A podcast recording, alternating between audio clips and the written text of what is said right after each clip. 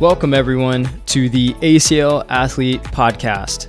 This is the podcast where we talk about everything related to the ACL, whether that's the injury itself, the rehab process, return to sport, and more. I'm your host, Dr. Ravi Patel, performance physical therapist and coach. Between myself and fellow guests and experts, you'll learn through the lens of the patient, the healthcare professional, and the coach. The goal of this podcast is to equip you, the athlete, with the education to make the best informed decision about your care and your ACL journey. Thanks for joining. Now let's dive into today's episode. Welcome back to another episode on the ACL Athlete Podcast. It is just a beautiful day here in Atlanta, Georgia. Fall is in the air. I think it's fall or it's getting into fall, but the weather is great. I've got my coffee with me and I'm ready to rock with this episode. And I'm excited for this one specifically. And the title is The Number One Question to Ask Yourself in ACL Rehab. This one's focused on mindset. And it's one of those where it can apply to anywhere really in life, whether you're deep in ACL rehab or you're dealing with something else going on in your own personal life. So I'm going to introduce this term called self distancing. Self distancing. And I first learned about this concept as I was listening to a podcast with Adam Grant. And Adam Grant has this podcast called Rethinking Podcast. And he had Alex Honnold on, who is the guy who did Free Solo. It's a show on Netflix. And if you guys have not watched it, go watch it. It made my palms sweat. And it's all about this guy who climbed El Capitan, which is a granite rock mountain more than 3,000 feet high without a rope, without a harness, or without a net. So this dude literally started climbing up a rock that is 3,000 feet high, no protection, no safety whatsoever, and they get it all on film.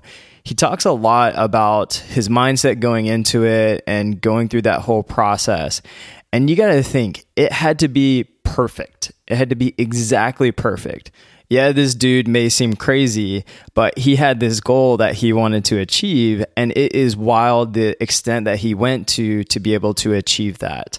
So go watch that documentary and then go listen to this podcast because they talk all about his mindset and about especially fear going through that process and engaging with certain tasks.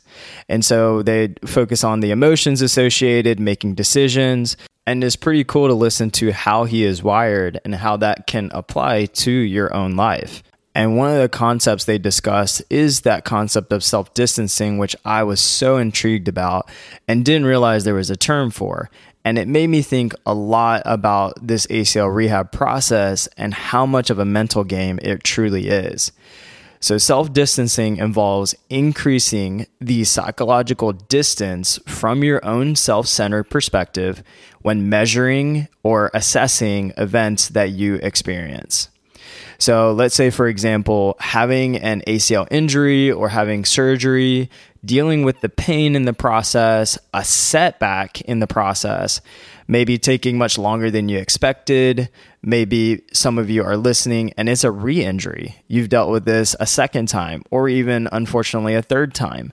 And you're trying to figure out what can I do to be able to come back and still do what I love, to gain yourself back. And so the self distancing allows you to detach yourself from emotional situations, which can help you cope with negative emotions such as stress, anxiety, anger, fear, or anything else that comes along with those negative emotions, right? And so this breaks down into kind of two categories that usually people will look at and the perspective from. Most commonly is the self immersed or the internal perspective. Why did I just do that? Versus a self distance, which is an external perspective.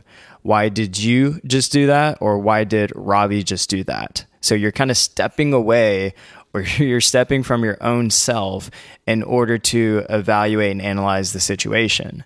So something as simple as self talk is a common place where we use this. A lot of times, athletes, you'll see there was this Olympic gymnast who used this. I remember she was on the beam And she used this own self talk to kind of get her through to do the performance. And I remember it and she crushed it. Now, did that play into maybe her ability to crush it? I think so because she gave herself that confidence that she's trained and she's gotten to that point. And so she gave her this self talk. And I think a lot of us utilize this to some degree. But let's break this down even a little bit further. So the example here is about this self talk and saying, you got this versus I got this. So we're going you versus I. You is a self distanced and external. I is self immersed and internal. So we kind of got those two perspectives here. And what's really cool about this specific type of talk and the self distance versus self immersed is that they've done studies on these two particular perspectives and shows that when people refer to themselves in second person or using their own name, they were able to detach emotionally from the situation. Now, you have to take that for what it's worth. And there are certain situations where you do need to have a little bit of emotion to act on it.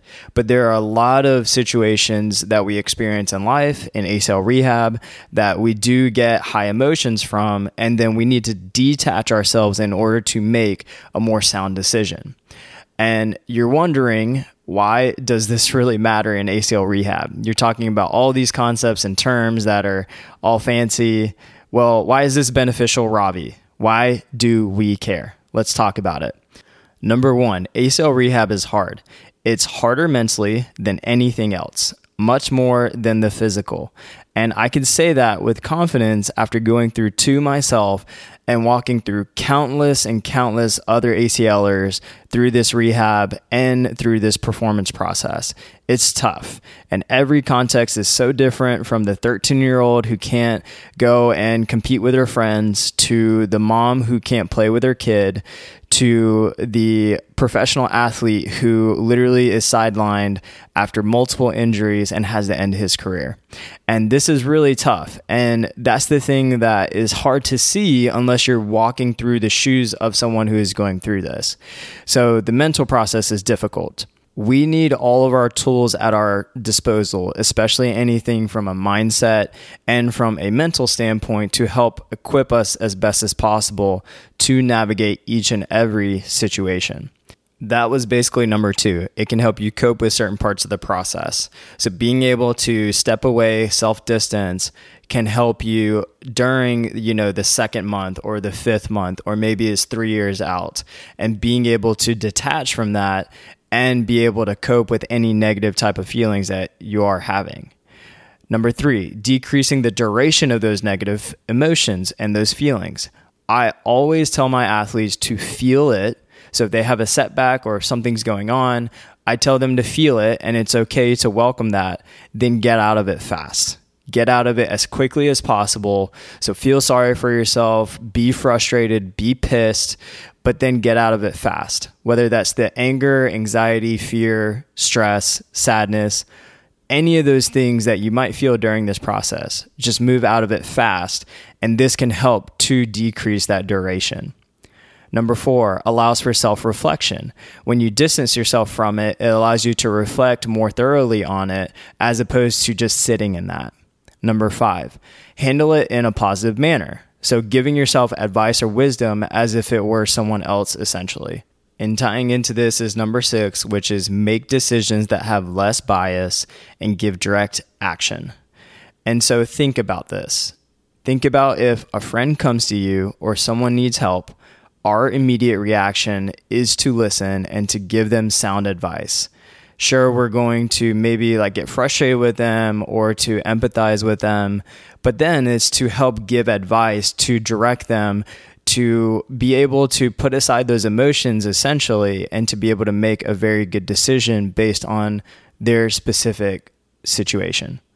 So let's get around to what is the number one question you can ask yourself in your ACL rehab. So let's say you're going through something I mentioned earlier. You just had an ACL injury. You're about to have surgery. Dealing with pain during the early part of the process. Maybe it's dealing with pain later in the process. Maybe you had a significant setback in this ACL journey. taking much longer than you expected for all of this to go. Or maybe some of you are listening and it's that re injury. You're feeling all kinds of negative emotions and it's fair. Maybe that's anger, maybe that's anxiety, maybe it's fear, stress, sadness, whatever that might be. Now, this number one question is if this was your best friend who came up to you, who is sitting right next to you, and they told you these things, what advice would you give them? Example, your friend just had their third setback in the ACL rehab process. They're pissed, they're tired of dealing with it. It's been 14 months, and they're nowhere near where they thought they would be. What advice would you give them? I'm going to give you a hot second to think about this scenario. If this person was right next to you, what would you say? Now, is this the same exact advice you're telling yourself? If you are in this position or in something very similar, is this the exact same advice you would give yourself? Not necessarily because we would be kind of caught up in the emotions of what I had just described. And I know all this might seem a bit cheesy, and I get that, but the people who really do make it out in this process, who see the sport again, who are able to do the things that they want to do, those are the people who equip themselves with these tools to be able to handle these setbacks or the negative emotions. And the beauty of this is is that this translates over to just normal life. It equips you to be able to handle things that are harder, to have tools in your back pocket, and these are things that I use all the time myself. And this is something where I try to make sure that I try to self distance myself because if I'm feeling any type of emotions, whether it's business or personal, health, whatever it is, that I'm trying to distance myself in order to make the best sound decision. And so when I'm dealing with that difficult decision, or maybe it's fear about a certain situation, instead of asking myself, why am I worried about this? Or why am I scared? I ask myself, why are you worried about this? Or why are you scared? And I don't do this perfectly all the time. And this is a great reminder, but it is something that helps me a lot. And it helps me to distance myself from me and make a more rational decision rather than letting the emotion of it navigate the decision or my reaction. So, in review, self distancing is pretty cool. Use it replace first person with second or third person, meaning I versus you or your own name. And then the number one question what advice would you give your best friend if they were going through exactly what you're going through?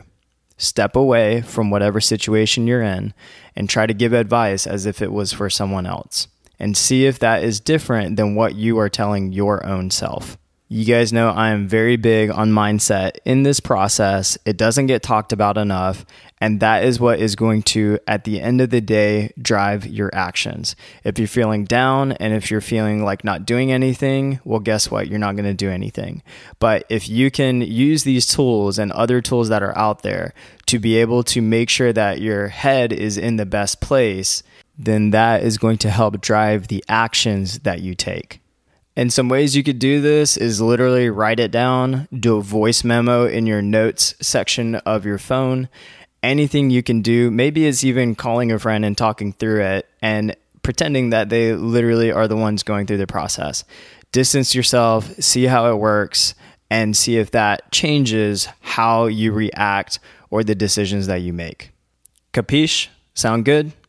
All right, team. Before I sign off, I just wanted to say, thank you and appreciate every single one of you from the messages to the reviews to the feedback, the support. It really means a lot and it is very, very much appreciated. And not a single one goes unnoticed. So appreciate you. Until next time, this is your host, Ravi Patel, signing off.